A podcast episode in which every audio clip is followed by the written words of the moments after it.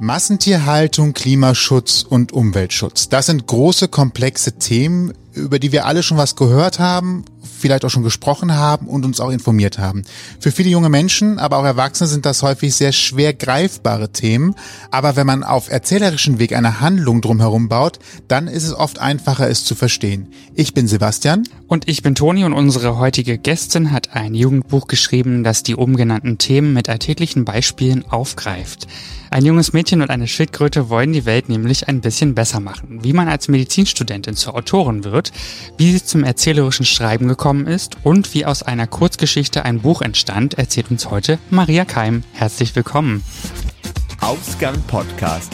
Die Gesprächsvollzieher. Schönen guten Tag. Schönen guten Tag. Willkommen in unserer kleinen Runde. du hast 2020 an einem Schreibwettbewerb teilgenommen, der hieß Stay at Home and Write. Wir erinnern uns ja alle 2020 Pandemie. Da ging es ja darum, nicht so viel draußen zu machen, nicht so viele Menschen zu treffen. Trotzdem, wie bist du auf die Idee gekommen, an diesem Wettbewerb teilzunehmen? Wie bist du darauf aufmerksam geworden? Wie war dann dein Weg dahin, dass du da mitmachst? Das ist tatsächlich eine der unspektakuläre Geschichte, denn eigentlich habe ich zuvor immer versucht, mich über den klassischen Wege bei Verlagen zu bewerben. Also ich hatte auch schon eine Agentin nicht für das Buch speziell, aber ich hatte schon eine Agentin und das ist ja normalerweise so der klassische Weg, über eine Agentin an einen Verlag zu kommen. Und so der Bereich Wettbewerbe, der, der stand bei mir eigentlich nicht so im Raum. Aber dann habe ich zufällig über meine Schreiberlingengruppe an meiner Universität in einem Chat mitbekommen, dass es diesen Wettbewerb gibt. Und dieser Wettbewerb war für mich auch sehr interessant, weil der so offen war. Also der Buchmarkt ist ja ein sehr, ich sag mal, ein sehr lethargisches Wesen, das auch sehr spezifisch nach Themen sucht, wo sie denken, dass die auf den Markt kommen. Und es ist manchmal schwierig, dass so aktuelle Themen wie zum Beispiel der Klimawandel oder alles Mögliche, dass das so schnell in den Buchmarkt kommt. Und dieser Buchwettbewerb hatte aber gar keine Einschränkungen. Also sie haben einfach gesagt, schickt uns alles, was ihr wollt. Und da ich gerade diese Idee hatte zu dem Buch mit der Schildkröte, habe ich mir gedacht, okay, die Pandemie hat jetzt angefangen. Ich habe einen Monat Zeit, bevor eine Uni wieder anfängt. Ich schreibe jetzt einfach mal dieses Buch zu Ende und schicke das dahin. Ja, und dann, dann ist ein Wunder geschehen. wie ist das Wunder geschehen? Hast du Post bekommen oder hat dich jemand angerufen oder wie war das? Das war tatsächlich so, es gab ja dann eine Finalistenrunde, wo dann zehn Leute diesen Wettbewerb sozusagen gewonnen haben. Also 10 von 800 Einwendungen waren das, also 800 legitime Einwendungen, die den Kriterien entsprachen. Und ich habe an dem Tag eine E-Mail bekommen und erstmal gar nicht gecheckt, was das überhaupt für eine E-Mail ist, weil das schon ein paar Monate her war, dass ich das eingeschickt habe. geschickt hab. Und da hat mich das so richtig überrascht. Also ich war da in meinem Zimmer zu Hause und äh, habe das gelesen und dann stand da praktisch schon, ja, dein Traum ist zum Greifen nah. Und ich dachte da in meinem kleinen Schildkröten-Lockdown-Panzer und dann hatte plötzlich das Gefühl, kotzen zu müssen, weil es einfach so überwältigt war davon. Und dass es dann auch tatsächlich dazu gekommen ist, dass ich den gewonnen habe, ja, unglaublich. Immer noch für mich. Wie war die, also du bist unter den Top 10 gewesen erstmal? Habt ihr euch dann irgendwo getroffen äh, zu einer Endauswahl oder kam dann einfach eine Woche später noch eine E-Mail, wo dann drin stand, herzlichen Glückwunsch, äh, du hast gewonnen? Das war, also das Publikumsvoting war komplett online, da gab's da gab's keine Treffen. Und dann hast du einfach nur gewartet, dann hieß es vielleicht so, Sonntagabend um 23 Uhr ist Voting-Ende und dann hast du da gesessen, noch fünfmal für dich abgestimmt und dann geguckt, was das Ergebnis sagt. ja, der Moment war so ziemlich der gleiche wie vorher auch und obwohl ich schon wusste, es besteht eine minimale Chance, dass ich dieses Voting gewonnen habe, hat mich das trotzdem wieder sehr überrascht. Was hast du denn gewonnen? Das müssen wir vielleicht noch auflösen. Das Spannende ist, eigentlich ist dieser Wettbewerb vom Digital-Label gewesen, von Piper Verlag. Aber die haben sich dann tatsächlich, also die waren so überzeugt von dem Buch, die, die waren solche Fans von der Schildkröte, dass die gesagt haben, wir machen diese Autorin jetzt zu dem jungen Gesicht unseres, ja, unseres äh, kleineren Hardcover-Labels.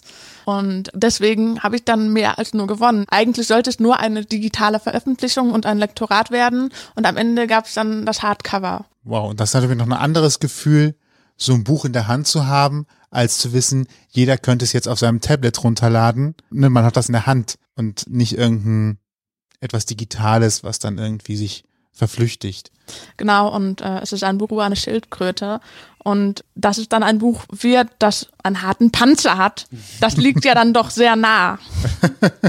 Also ich wäre schon fast sauer gewesen, wenn es nicht so gewesen wäre. Das ist ein sehr schönes Bild. Ja. Dann schauen wir doch mal auf die Schildkröte. Interessanterweise, sie hat keinen Namen, oder? Ah, fallen wir hier gerade mit der Tür ins Haus, in den Panzer ein. Okay, dann schieben wir diese Frage nochmal eine Runde. Worum geht es denn? Wir haben schon gehört, es geht um Umweltschutz, Klimawandel. Kannst du nochmal so kurz ein bisschen zusammenfassen für alle, die, die das Buch nicht kennen? Ähm, nicht nur, warum sie es kaufen sollen, sondern auch, worum es da eigentlich geht. Ich sage immer gerne, das ist ein Buch für die ganze Familie, weil es auch um die ganze Familie geht. Also es geht um eine kleine grüne Schildkröte, die sich entschließt, das Schweigen zu brechen, weil sie einfach nicht mehr mit ansehen kann, was die Menschen mit der Umwelt tun.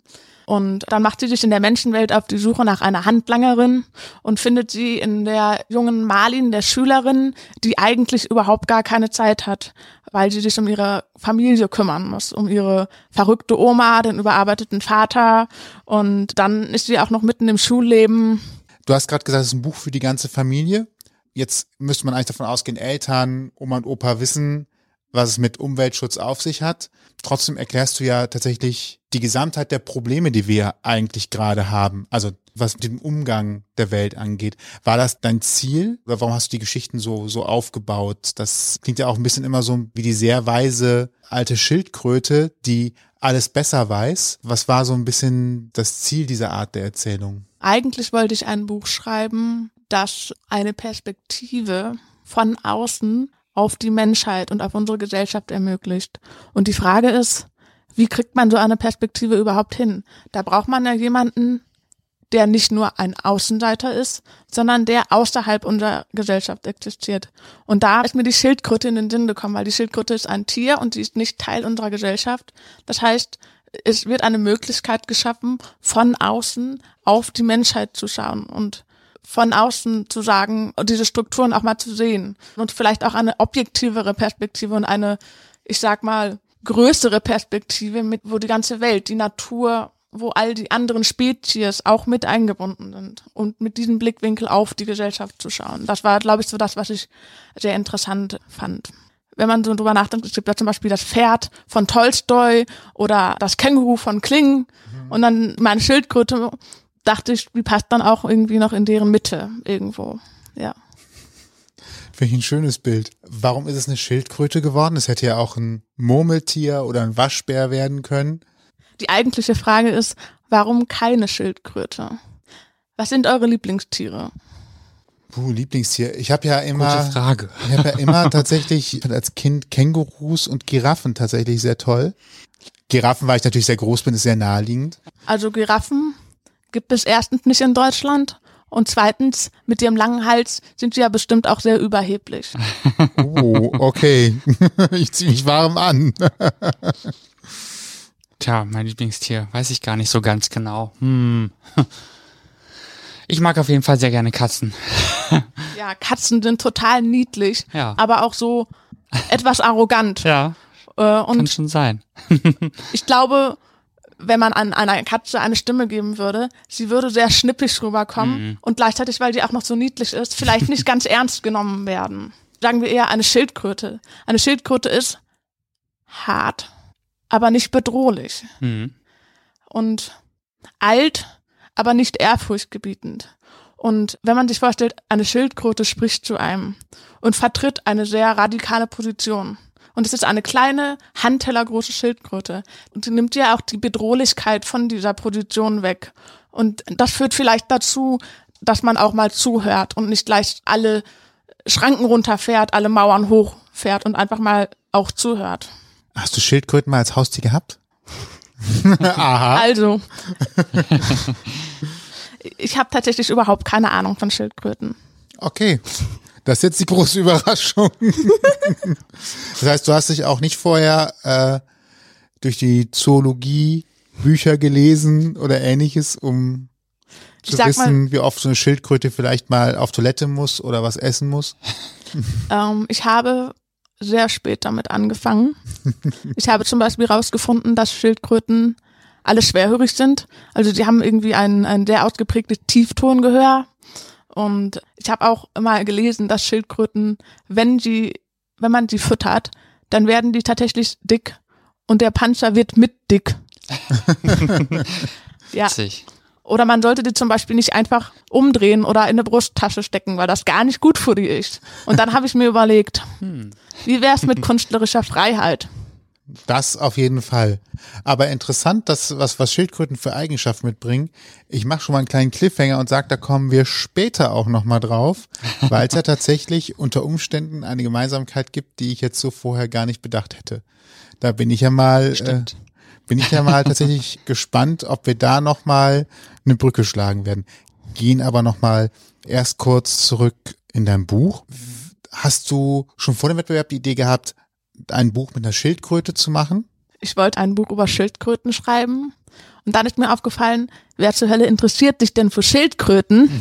Ich muss da irgendwas Aktuelles reinbauen. Was nehmen wir denn? Hm, was ist gerade so im Trend? Klimawandel. Ja, das könnte man ja noch einbauen. Und dann habe ich dieses Buch geschrieben und dann ist mir aufgefallen, dass ich eigentlich gar keine Ahnung von Schildkröten habe. Trotzdem sehr sympathisch ist dann zu machen. Bitte? Es ist sehr sympathisch, es dann trotzdem zu machen. Man muss ja auch nicht immer von allem Ahnung haben, nur um darüber zu schreiben. Und sie ist ja auch im Endeffekt deine Hauptfigur, ne? Mehr, mehr oder weniger. Sie, ne, sie trägt ja so deine Geschichte mit, von daher ist ja auch ein wichtiger Bestandteil. Auf mehreren Ebenen, ne? Ist sie denn wirklich die Hauptfigur? Naja, auf jeden Fall ein Teil davon, sagen wir so. Zumindest verstehe ich so. ja. Ein kleiner, grüner, runder Teil. Ja, genau. Die Geschichte spielt ja auch in Köln, wo wir jetzt gerade sind, wo Sevi und ich zumindest leben und du aufgewachsen bist. Ne? Hast du es deshalb in Köln angelegt oder hatte das noch einen speziellen Grund? Also Köln repräsentiert für mich so die Antinatur. Es gibt Gebirgsketten aus Hochhäusern, alles ist grau, es ist laut, es gibt weniger Grün und Köln ist eine der wärmsten Städte Deutschlands. Äh, Und für mich ist das einfach der ideale Handlungsort, um über Klimawandel zu reden. Und ich kann mir aber auch vorstellen, dass da auch eine persönliche Färbung mit innewohnt. Also ich bin ja in Köln tatsächlich aufgewachsen und meine Kindheit hat sich auch hier abgespielt. Und das hat sicherlich auch nicht zur Sympathie von Köln für mich beigetragen. Waren die Kölner so böse zu dir? Oder ist es wirklich das Grau? Also war Köln, oder was sind denn deine Erinnerungen, als du ja aufgewachsen bist an Köln? Ich denke, meine Abneigung ist eher schon personenbezogen. Also ich habe keine guten Erfahrungen in der, in der Schule gemacht. Also ich hatte in der Schule keine Freunde. Und das verknüpft man ja dann natürlich auch mit dem Ort, wo man gerade lebt. Und dann hat man so diese Sehnsucht, auch von dort wegzukommen. Und einfach, indem man die Stadt verlässt, lässt man auch all diese, die dunkle Zeit, die man hatte, hinter sich. Umso schöner, dass du heute Abend zu uns hier zum Gespräch gekommen bist. Vielen Dank dafür, dass du da nochmal über den Rhein gekommen bist, über den Schatten gesprungen bist, um uns hier zu besuchen. Über den Rhein? Ja, von Bonn aus nicht. Äh, kommt Okay, an, gut, aus Beul schon. ja, stimmt, okay, Wenn hast man aus recht. Beul kommt, dann kann man auch über den Rhein fahren. Stimmt, ich habe gerade verdrängt, dass auch Bonn zwei Rheinseiten hat. Ja. Stimmt, ja. ja, das war, ist richtig. Aber ich hake da noch mal kurz ein. Ich glaube, du bist nicht alleine mit deiner Sichtweise über Köln. Also ich kann das schon auch so ein Stückchen nachvollziehen, weil Köln hat tatsächlich auch viele, ja, graue, hässliche Ecken, hat aber auch viele schöne. Also ich glaube, da gibt es viele Leute, die beide Seiten auch so ein bisschen verstehen können. Definitiv, ja. Entstehungsprozesse sind unterschiedlich lang. Manchmal dauert das besonders lang, manchmal geht es besonders schnell. Jetzt hattest du einen Wettbewerb, der hat offensichtlich so lange gedauert, dass du schon fast vergessen hast, dass du dran teilgenommen hast. Dann kommt das Go, alles ist super, kriegst du noch die Nachricht obendrauf, wir machen das nicht nur digital, nein, wenn das Lektorat durch ist, dann wollen wir obendrein das Ding auch noch drucken. Wie lange hat es gedauert? Also quasi vom, vom Gewinn des Wettbewerbs bis das erste Buch aus der Druckpresse rausgekommen bist und du es in der Hand gehalten hast. Wie, wie viel Zeit ist da vergangen? Ein Jahr. Ein Jahr. Wow. Das muss man sich nochmal so auf der Zunge zergehen lassen. Man denkt einfach so, ja, wenn der Text fertig ist, dann kommt das in den Computer und da hinten ist eine Maschine und die macht dann mal kurz zack, zack und dann ist es fertig. Was hat denn da am längsten gedauert? Das Lektorat? Wie ich schon sagte, der, ähm, das Verlagswesen ist ein sehr lethargisches Tier. Wie so ein Blauwal, aber ein Blauwal an Land. und ähm, der Prozess war eigentlich nur nach der, nach der Nachricht kam ein Lektorat. Und ich hatte tatsächlich zwei Lektorinnen, die wunderbare Frau Dr. Müller, die auch die Verlegerin von, ähm, von, dem, von dem Label ist, bei dem ich rausgekommen bin. Und halt auch noch ein externes Lektorat. Und das dauert auch schon immer mehrere Monate. Das sind auch immer mehrere Schleifen. Also es gibt erst ein großes Lektorat, so mit mit so allgemeinen und strukturellen Dingen und dann wird es immer kleiner. Also es gab bei mir so drei Runden plus das externe Lektorat. Dann kommt dann auch irgendwann noch das Korrektorat da drauf, wo dann die ganzen Rechtschreibfehler rausgekürzt werden. Und ähm, auch so Sachen wie zum Beispiel, dass die Seiten, dass, dass die Sätze auf den Seiten nicht ab, also nicht abbrechen, also dass nicht ein Satz ist und mit Bindestrich dann auf der nächsten Seite mit dem Satz verbunden ist. Und da muss man auch tatsächlich manchmal noch den Text extra modifizieren, nur damit das alles richtig auf die Seiten passt. Wow. Und dann kommt natürlich noch Cover und Titelfindung dazu. Wow. Durftest du beim Cover mitreden? Ich durfte tatsächlich nicht so viel mitreden, aber ich habe mich dafür eingesetzt, dass die Schildkröte wenigstens noch lächelt. Also auf dem ersten Coverentwurf sah die Schildkröte wirklich gruselig aus. Also das hätte wahrscheinlich nicht zum Kauf verleitet. Ich habe mich sehr dafür eingesetzt, dass die Schildkröte auch lächelt. Also ich bin sehr zufrieden mit der Farbgebung. Da durfte ich auch mitspielen. Also so dieses Grün und Rot, was vielleicht ein Hinweis auf den Kontrast zwischen den beiden Protagonisten, aber auch deren Komplementarität ist. Oder wie man das sagt. Ich weiß nicht, was das richtige Wort ist. Ich äh, wüsste das Substantiv jetzt auch nicht. Komplementärfarben. Ja, Ja. Ja. Rot und Grün. ja. Ergänzung, würde ich sagen, ne? Naja, wie auch immer. Ich habe gerade überlegt, ob, ob Gegensätzlichkeit vielleicht auch da so ein bisschen, aber ja, es ist ergänzt sich ja eher, als es gegensätzlich ist. Also von daher ja, Gegensätzlichkeit passt dann nicht so richtig. Nee, das wäre ja dann konträr, ne? Genau.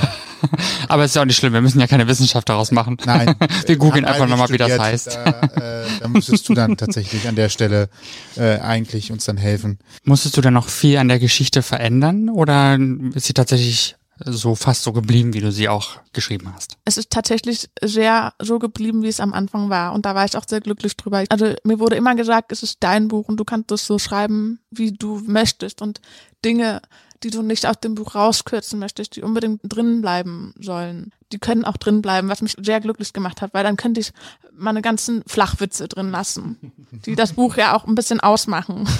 Wo meine Lektorin dann manchmal auch die Augenbrauen gehoben hat, aber ich war so, nein, der Witz muss unbedingt da rein.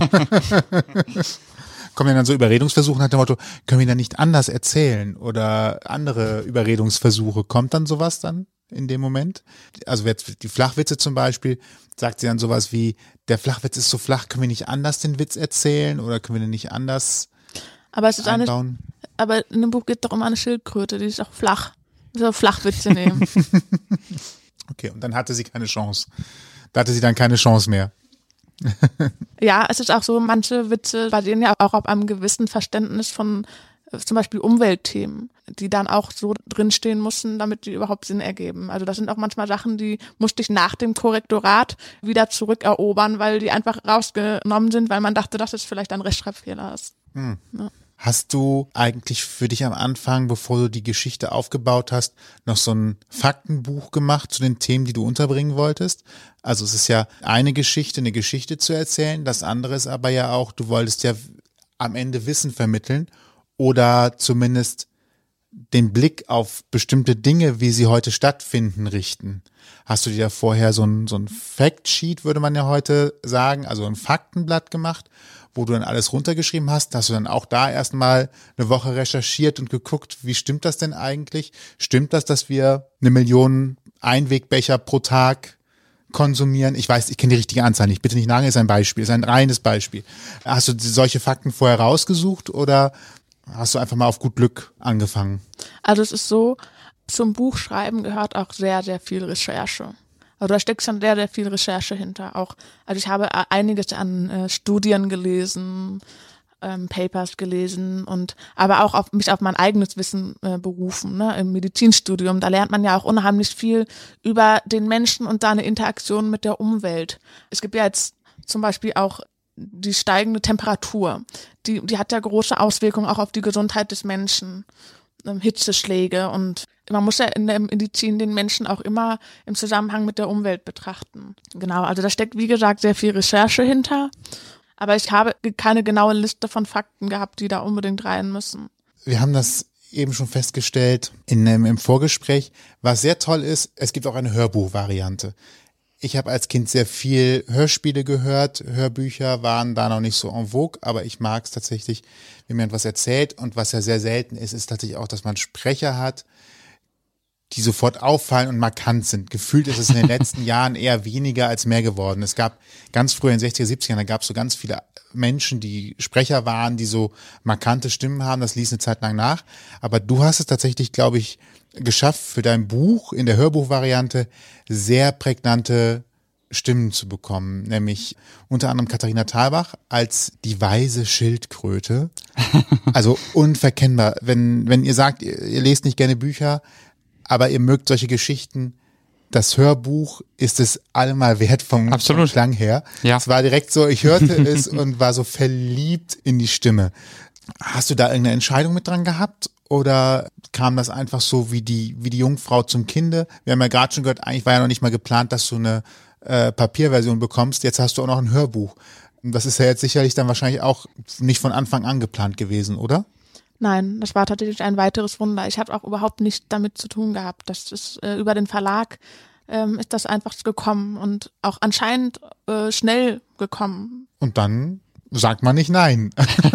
nee, ich kann mir tatsächlich keine besseren äh, Sprecherinnen vorstellen für dieses Buch. Hast du denn Dinge umschreiben müssen dafür oder wurde da jetzt eins zu eins tatsächlich das Buch ähm, vorgelesen, nur in einer Rollenverteilung? Ich habe selber nichts umgeschrieben. Die haben von sich aus manche Dinge rausgenommen, sowas wie de Gie oder so. Das ist, das ist ja Standard. Aber ich musste da tatsächlich nichts äh, für rauskürzen aus der Geschichte selber. Die waren da auf sich gestellt. Die Lizenz wurde quasi abgegeben und die haben das, das dann selber gemacht. Und das ist für mich als Autorin natürlich auch nochmal spannend, weil Vorlesen immer eine Interpretation ist. Und ich kann mir vorstellen, dass die Geschichte, wenn man sie hört oder wenn man sie liest, dass da ganz andere Sachen betont oder nicht betont werden. Es ist also in der, in dem Sinne nochmal eine andere Geschichte vielleicht. Spannendes Thema. Ja, schon.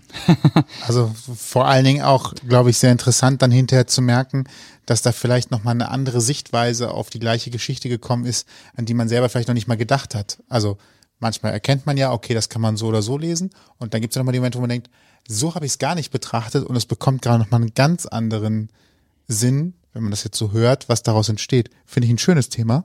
Ich auch.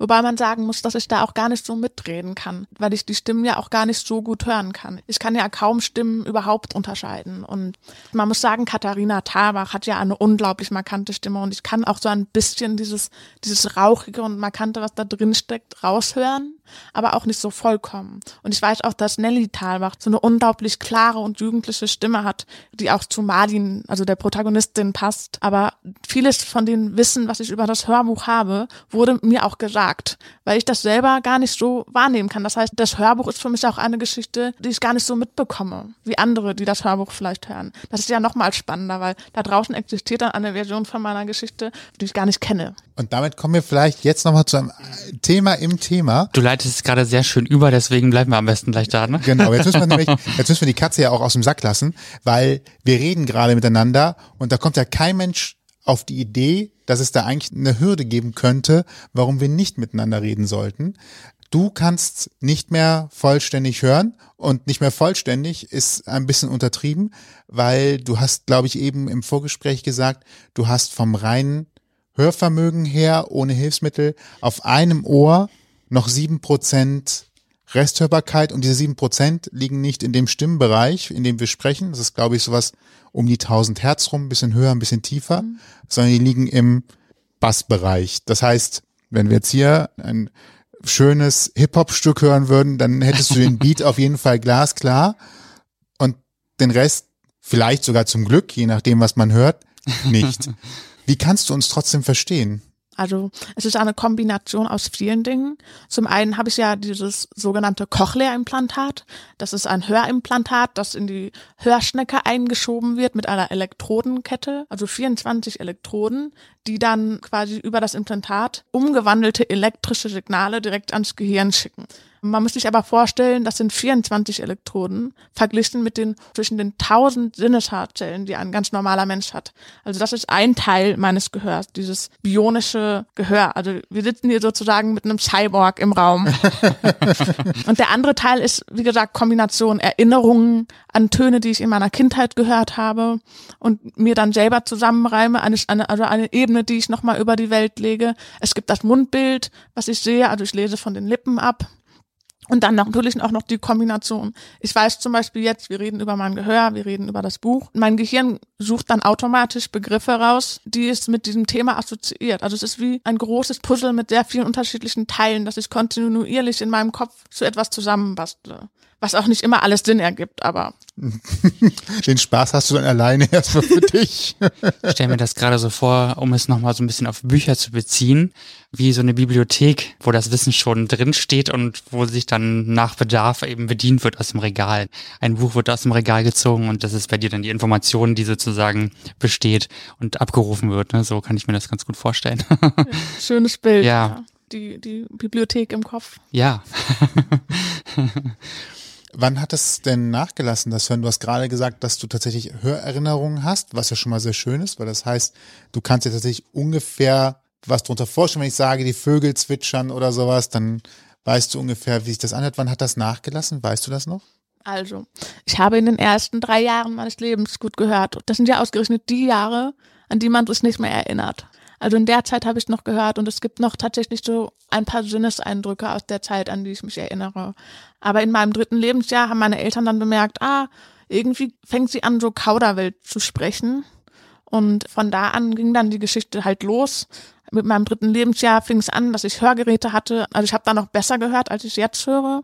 Aber das Gehör ging dann ab dem dritten Lebensjahr progredient bis zum 14. Lebensjahr zurück. Würdest du bitte kurz für die Leute, die pro Gradient noch nie gehört haben, also für mich, kurz einmal sagen, was das heißt? Also wir haben ja Logarithmen kennengelernt in den letzten zwei Jahren. Vielleicht kannst du uns da mal ganz kurz Progi Progredienten. Also im Prinzip bedeutet das ein kontinuierlicher Abfall. Okay.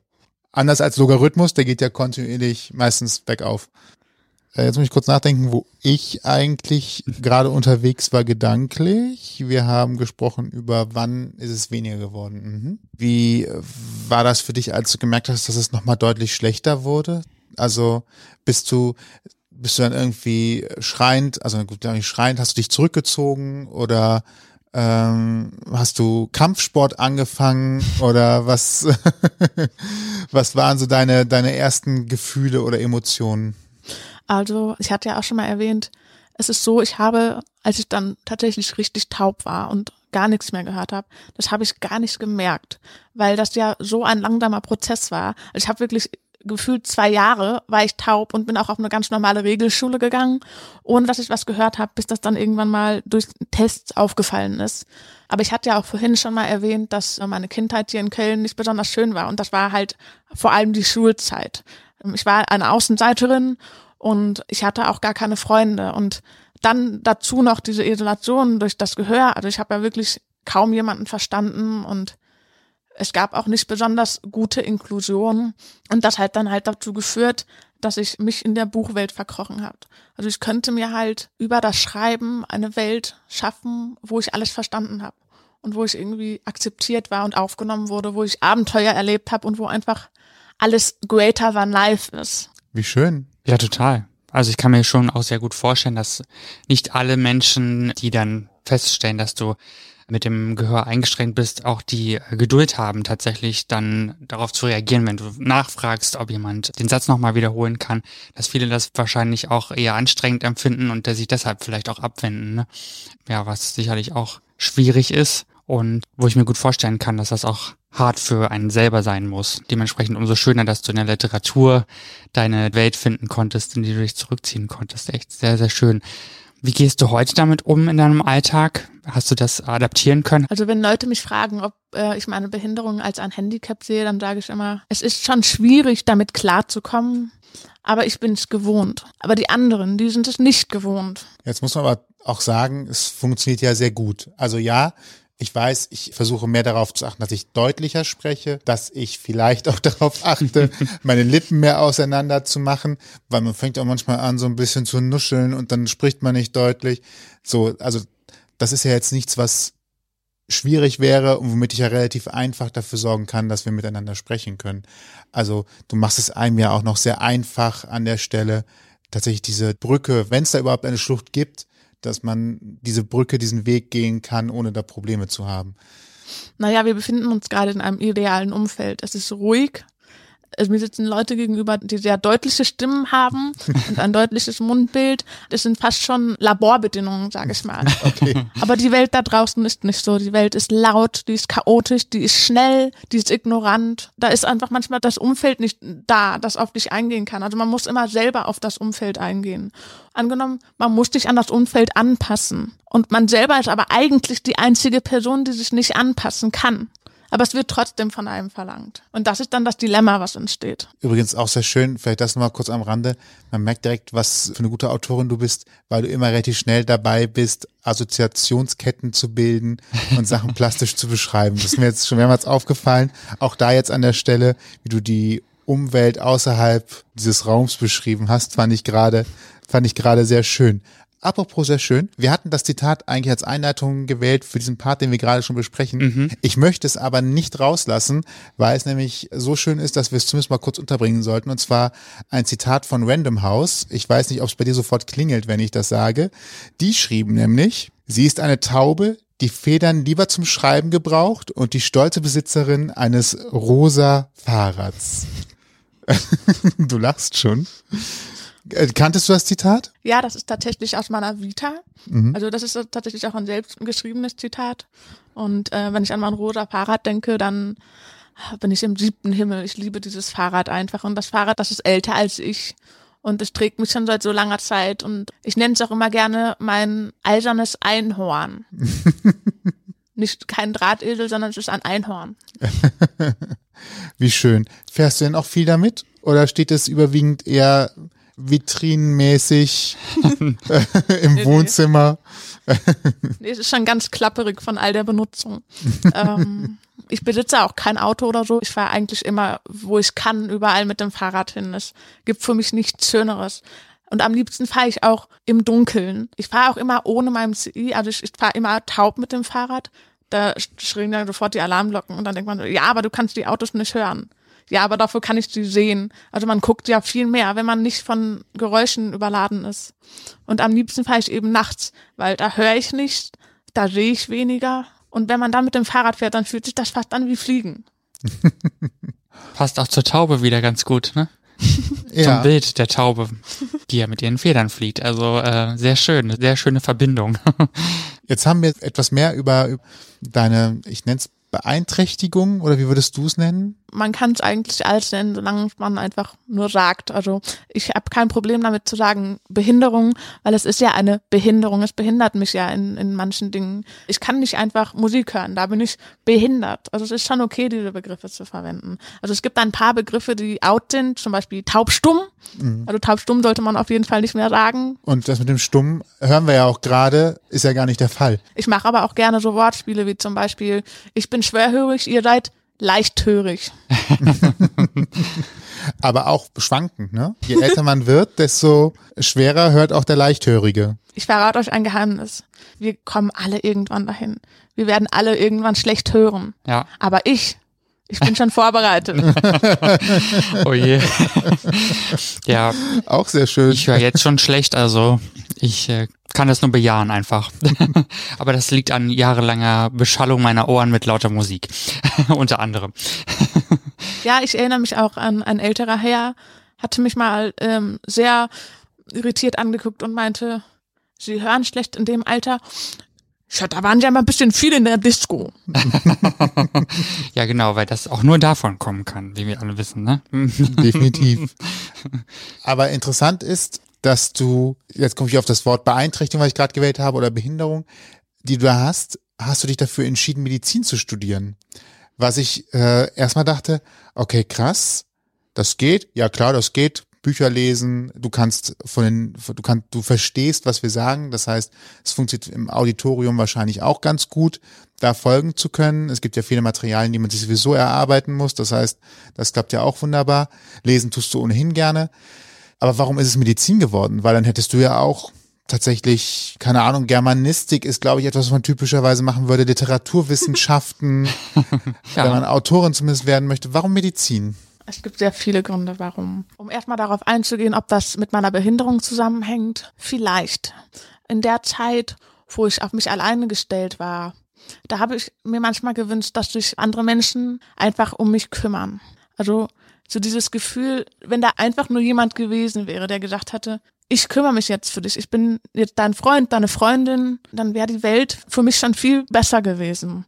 Und dieses umeinander kümmern, da liegt ja der Arztberuf nah. Also dieses, man kümmert sich um andere, man heilt andere und ja, da könnte tatsächlich ein Zusammenhang bestehen. Wenn man sich auch noch überlegt, statt Germanistik als Arzt hat man eine super geheime Quelle für Geschichten.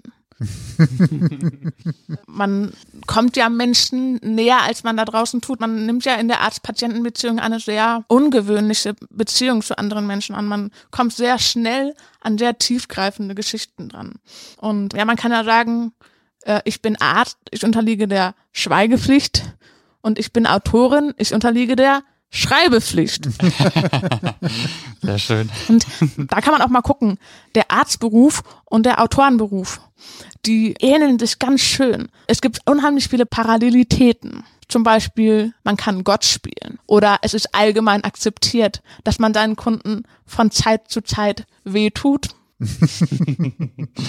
Hast du es auch genutzt, um mehr über dich zu erfahren und warum es so ist, dass du weniger hörst? Oder, also es, es klingt gerade so ein bisschen nach dem Motto auf der Suche nach dem, nach dem Grund, warum, warum ich selber nicht mehr hören kann? Oder geht es dir tatsächlich wirklich darum, Menschen auch am Ende des Tages näher zu kommen und zu helfen? Also die Suche nach dem Grund, warum, die, äh, die habe ich schon in meiner Kindheit abgeschlossen.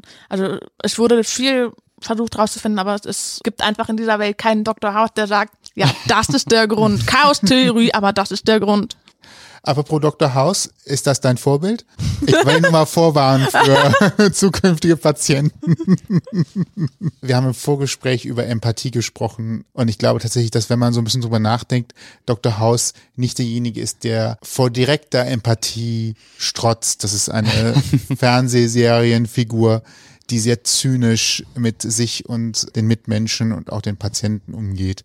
Wie klappt das für dich im ja, Arbeitsalltag, im Krankenhaus, in der Klinik, wie auch immer, und der Gehörlosigkeit? Wie klappt das für dich? Wie, wie löst du das da? Du hast es vorhin schon mal so ein bisschen im Vorgespräch angesprochen. Ja, das ist immer ein Rekrutierungsprozess. Also ich versuche im Vorfeld immer schon anzukündigen, dass es diese Situation geben wird. Im Idealfall gibt es die schon, aber das ist, das ist utopisch. Also das ist, das ist äh, in der Klinik oder im Studium oder in der Schule, dass da einfach ein Umfeld herrscht, wo Inklusion sofort funktioniert. Das ist selten, aber das versuche ich immer als erstes. Ich versuche immer im Voraus anzukündigen, wenn ich auf eine neue Station komme oder so, hey, ich habe die, die Einschränkungen. Es gibt auch Behindertenbeauftragte zum Beispiel an der Klinik. Und das versuche ich als erstes immer zu rekrutieren. Und der zweite Schritt ist dann, auf die Leute zuzugehen und denen das zu erklären. Das ist jetzt durch die Maskenpflicht, ist ja zum Beispiel das Lippenlesen eingeschränkt.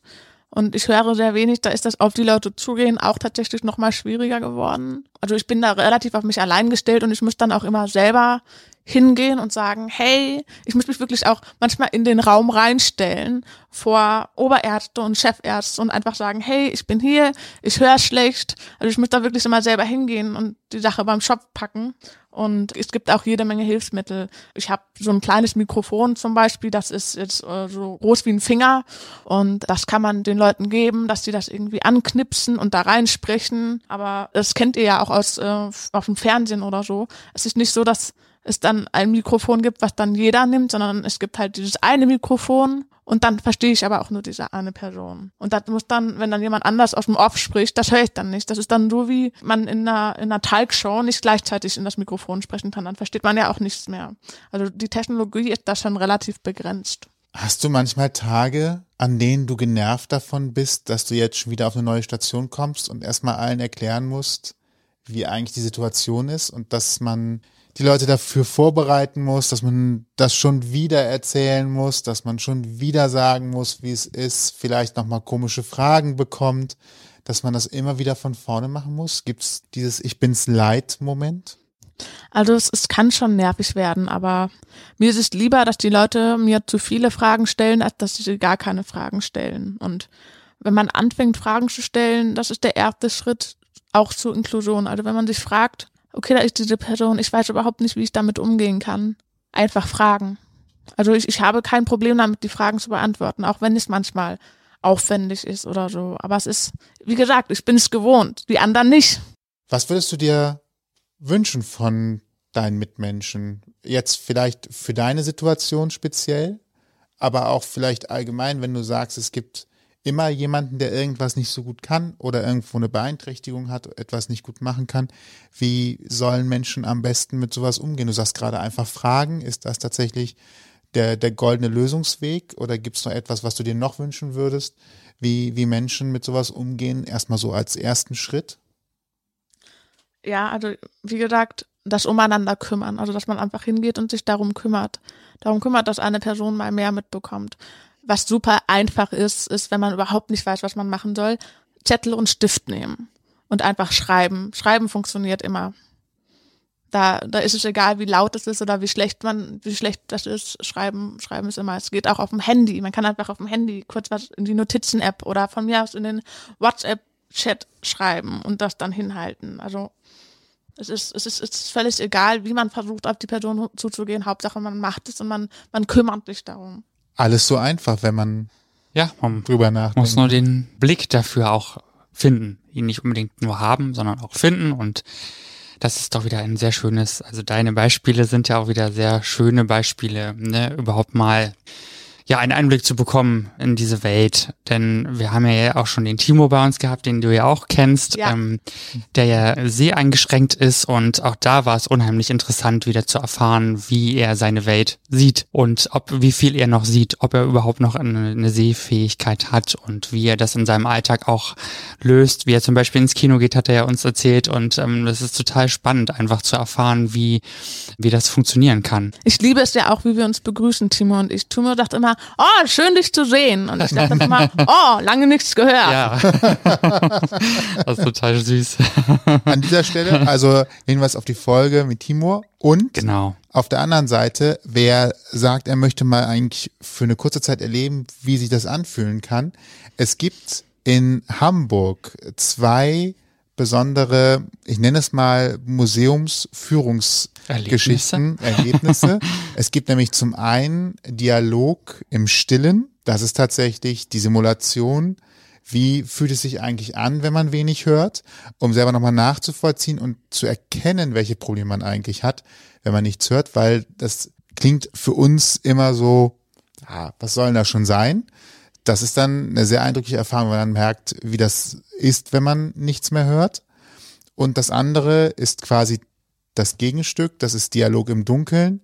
Dort gibt es tatsächlich dann die Möglichkeit auch mit jemandem, also in beiden Fällen immer mit jemandem, der wirklich nichts hören kann oder mit jemandem, der nicht sehen kann, eben durch diese Ausstellung zu gehen. Im Dialog im Dunkeln natürlich jemand, der nicht sehen kann, der einen führt und zeigt, wie man sich in solchen Umfeldern zurechtfinden kann. Sind sehr anschaulich, sehr gut gemacht, kann man eigentlich jedem nur mal empfehlen, der versuchen möchte, sich da reinzufühlen. Das zu besuchen ist in der Speicherstadt. Also wenn man gerade sowieso unterwegs ist und einen Tourimarsch macht oder vielleicht beim äh, Miniatur Wunderland gerade drei Stunden Anstehzeit ist, geht einfach mal ein paar Schritte weiter und schaut da mal vorbei. Hilft wirklich sehr gut und gibt einen guten Einblick darüber, wie so Einschränkungen einen einschränken tatsächlich. Dafür muss man auch nicht mal in so ein Museum gehen. Das kann man auch einfach selber machen. Einfach mal einen Tag mit Schlafmaske oder mit Bauarbeiterkopfhörern rumlaufen. Mhm.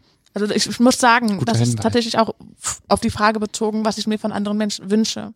Das beste Verständnis kriegt man eigentlich dadurch, dass man das selber mal erfährt. Also das kann ich nur empfehlen. Einfach mal eine Meile in den Schuhen von jemand anderem laufen. Ja, ist tatsächlich Ein sehr guter am einfachsten.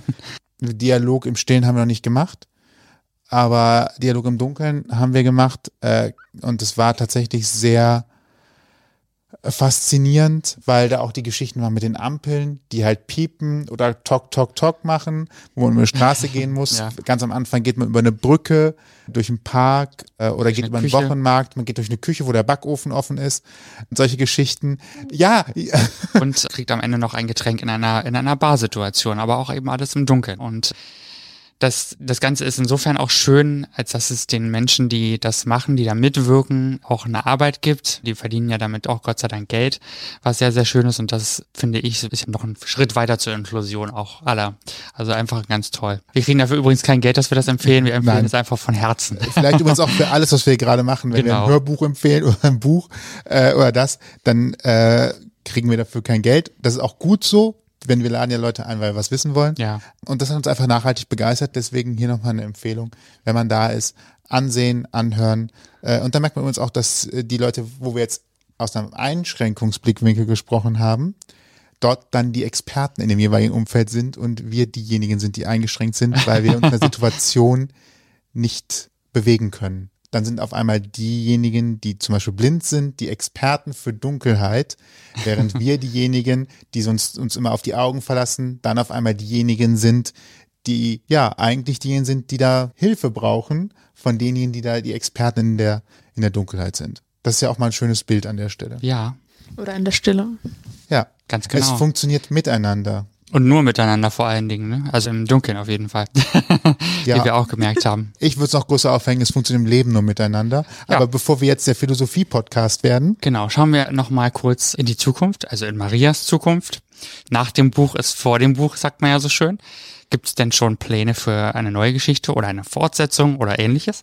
Also ich muss sagen, die Geschichte, die ist schon fortgeführt. Die Frage ist nur, wie viel ich der Welt davon verrate. aber das heißt, es geht weiter.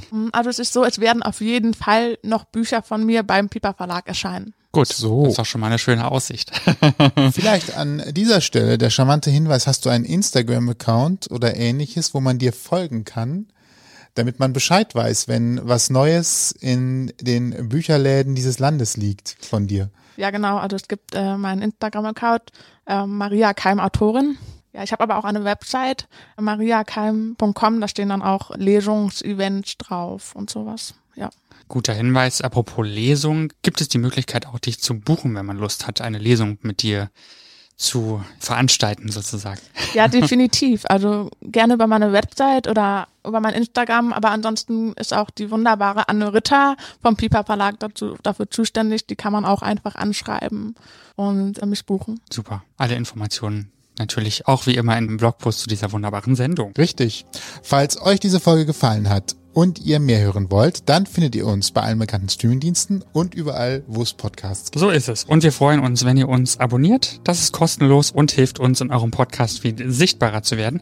Außerdem verpasst ihr dann keine weiteren Folgen mehr. Und wenn ihr Feedback habt, schreibt uns gerne über mail.ausgangpodcast.de. Alle Infos zu dieser Folge gibt es wie immer auch im Blogpost zu dieser Sendung auf ausgangpodcast.de. So ist es. Und uns bleibt nur noch zu sagen, ich bin Toni Und ich bin Sebastian. und vielen Dank, Maria, für deinen Mut hier zu sein und uns aus deinem Leben zu erzählen und aus deiner Literatur und überhaupt. Das war sehr, sehr schön. Danke. Ich danke euch. Vielen Dank.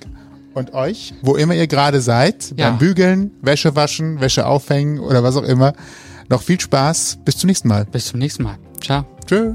Ihr habt Themenvorschläge, möchtet zu Gast sein oder habt Feedback, meldet euch per Instagram oder E-Mail bei uns. Alle Möglichkeiten und Adressen findet ihr auf ausgangpodcast.de.